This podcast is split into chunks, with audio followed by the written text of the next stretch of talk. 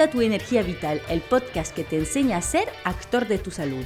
Me llamo Cecil y con este podcast pretendo darte las claves para cuidar de tu salud con soluciones naturales.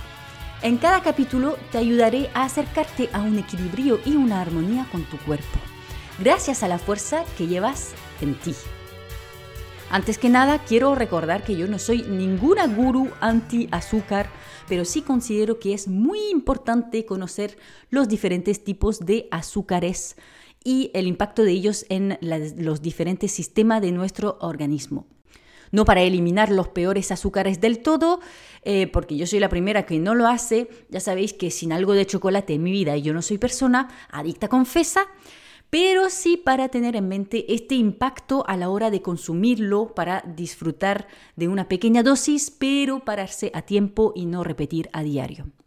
El conocimiento es la mejor arma de defensa y eso vale para tu salud al 100%. Por cierto, voy a dividir este tema en dos capítulos para que sea más aguantable porque tengo mucho que decir y me he cortado. Hoy vamos a ver un poco por qué nos gusta tanto el azúcar, las diferentes formas de ello y mi experiencia dejando el azúcar durante un mes. Y en el próximo capítulo hablaremos del impacto del azúcar en el organismo, tanto positivo como negativo, y cómo consumirlo para que sea un aliado y no un enemigo. Ahora sí, vamos descubriendo eh, lo que es exactamente el azúcar, cuáles son sus diferentes formas, su impacto en el organismo y qué podemos hacer para disfrutar de ello sin padecer de sus riesgos.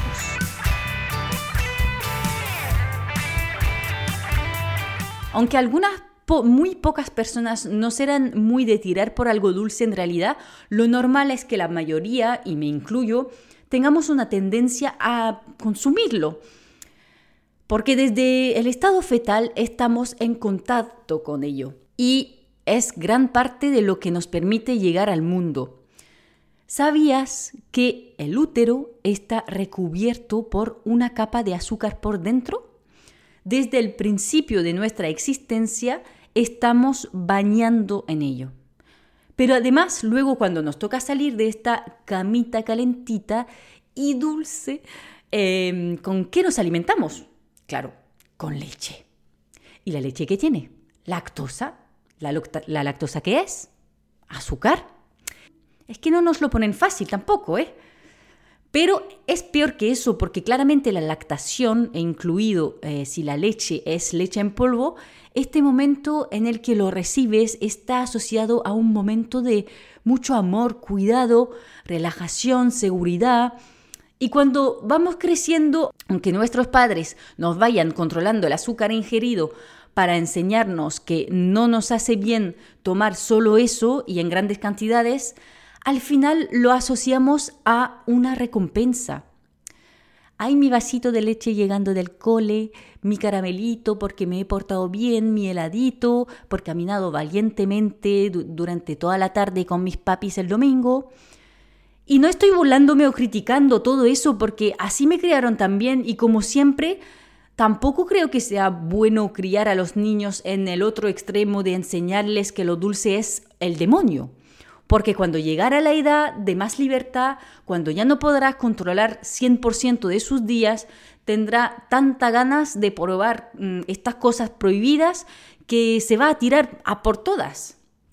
Y bueno, se me ha olvidado un punto eh, todavía más lejano que el estado fetal, y es que a nivel primitivo, el sabor dulce nos indicaba que podemos consumir el alimento que no es tóxico, a lo contrario, por ejemplo, eh, del sabor amargo que nos indica que mejor dejarlo. Y finalmente, llevamos muchos años escuchando por todos sitios que sin azúcar no podemos sobrevivir, que es la única fuente de energía para nuestras células. Y sí, es verdad que el azúcar es la fuente más rápida de energía, eh, la que utiliza en prioridad la célula.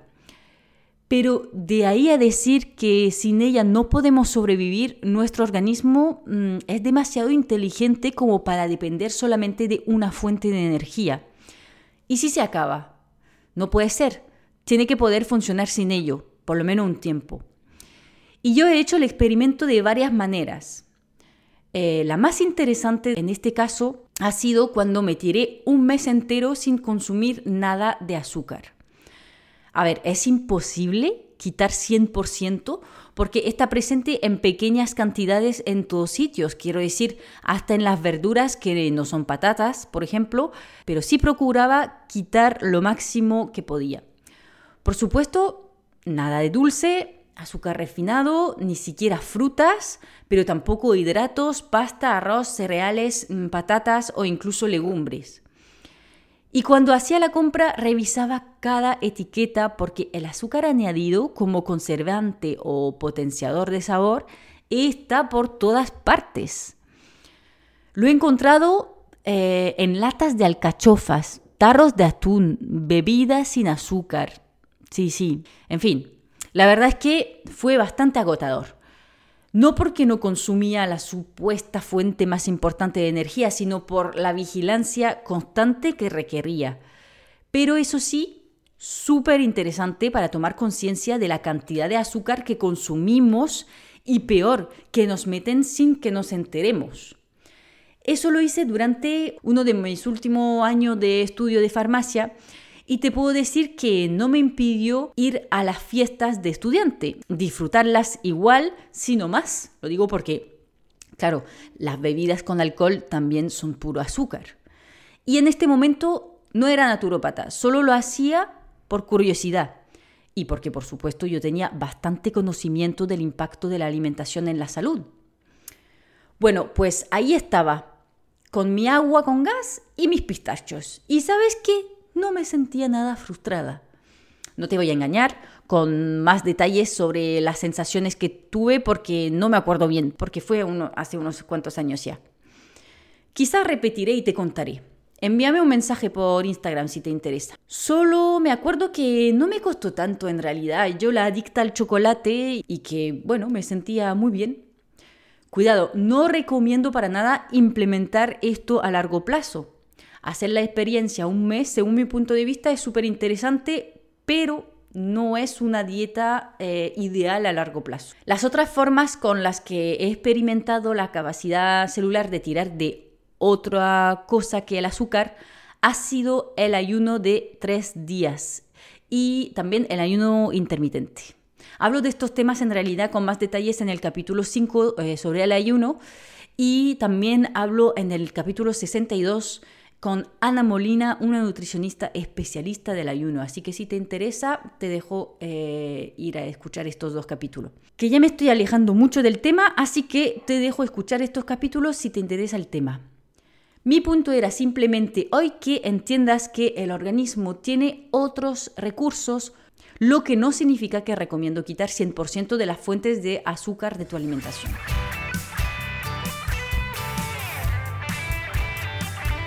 Volviendo al azúcar.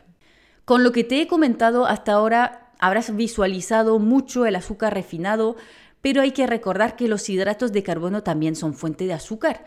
Cereales, arroz, tubérculos, legumbres y también los lácteos, las frutas, la miel, el agave.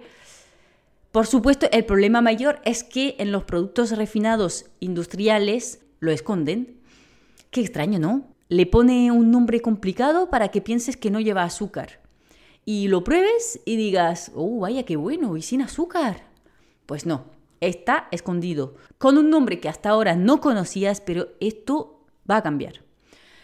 Los más comunes que quizás conozcas son em, la glucosa, el sirope o jarabe de, no sé, agave, glucosa o lo que sea, caramelo, fructosa, galactosa, lactosa, sacarosa, maltosa, dextrosa, bueno, cuando termina en osa, eh, has entendido que no suena bien.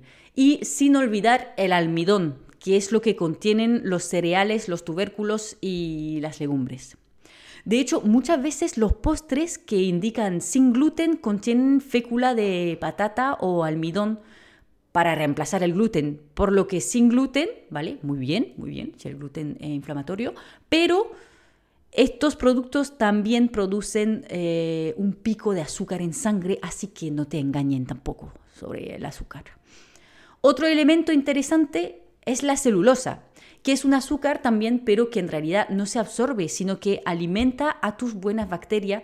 Eh, es un prebiótico. Eso nos interesa. Finalmente, habrás escuchado hablar del glucógeno, que es la versión de estocaje del azúcar en el hígado y en los músculos. Las recomendaciones dicen que deberíamos estar alrededor de 25-50 gramos de azúcar eh, simples al día máximo y estamos más bien mm, rondando los 200 gramos. Así que ahora que sabes, vigila las etiquetas. Obviamente mm, los peores son todos estos azúcares añadidos industrialmente porque son moléculas que no son naturales, por lo que además el organismo le cuesta metabolizarlas. Entonces, recuerdo mi punto de vista. Necesitamos fuentes de azúcar, pero de los azúcares naturales, presentes en alimentos brutos. Para nada necesitamos de esos azúcares modificados industrialmente, eh, simplificados. De hecho, es parte de la complejidad de la adicción al azúcar. Es que hay que regular la cantidad y las fuentes, pero no es como el cigarrillo para el cual puedes decir, pues no tiene nada bueno, lo quita y ya está te va a costar, pero se quita el 100%.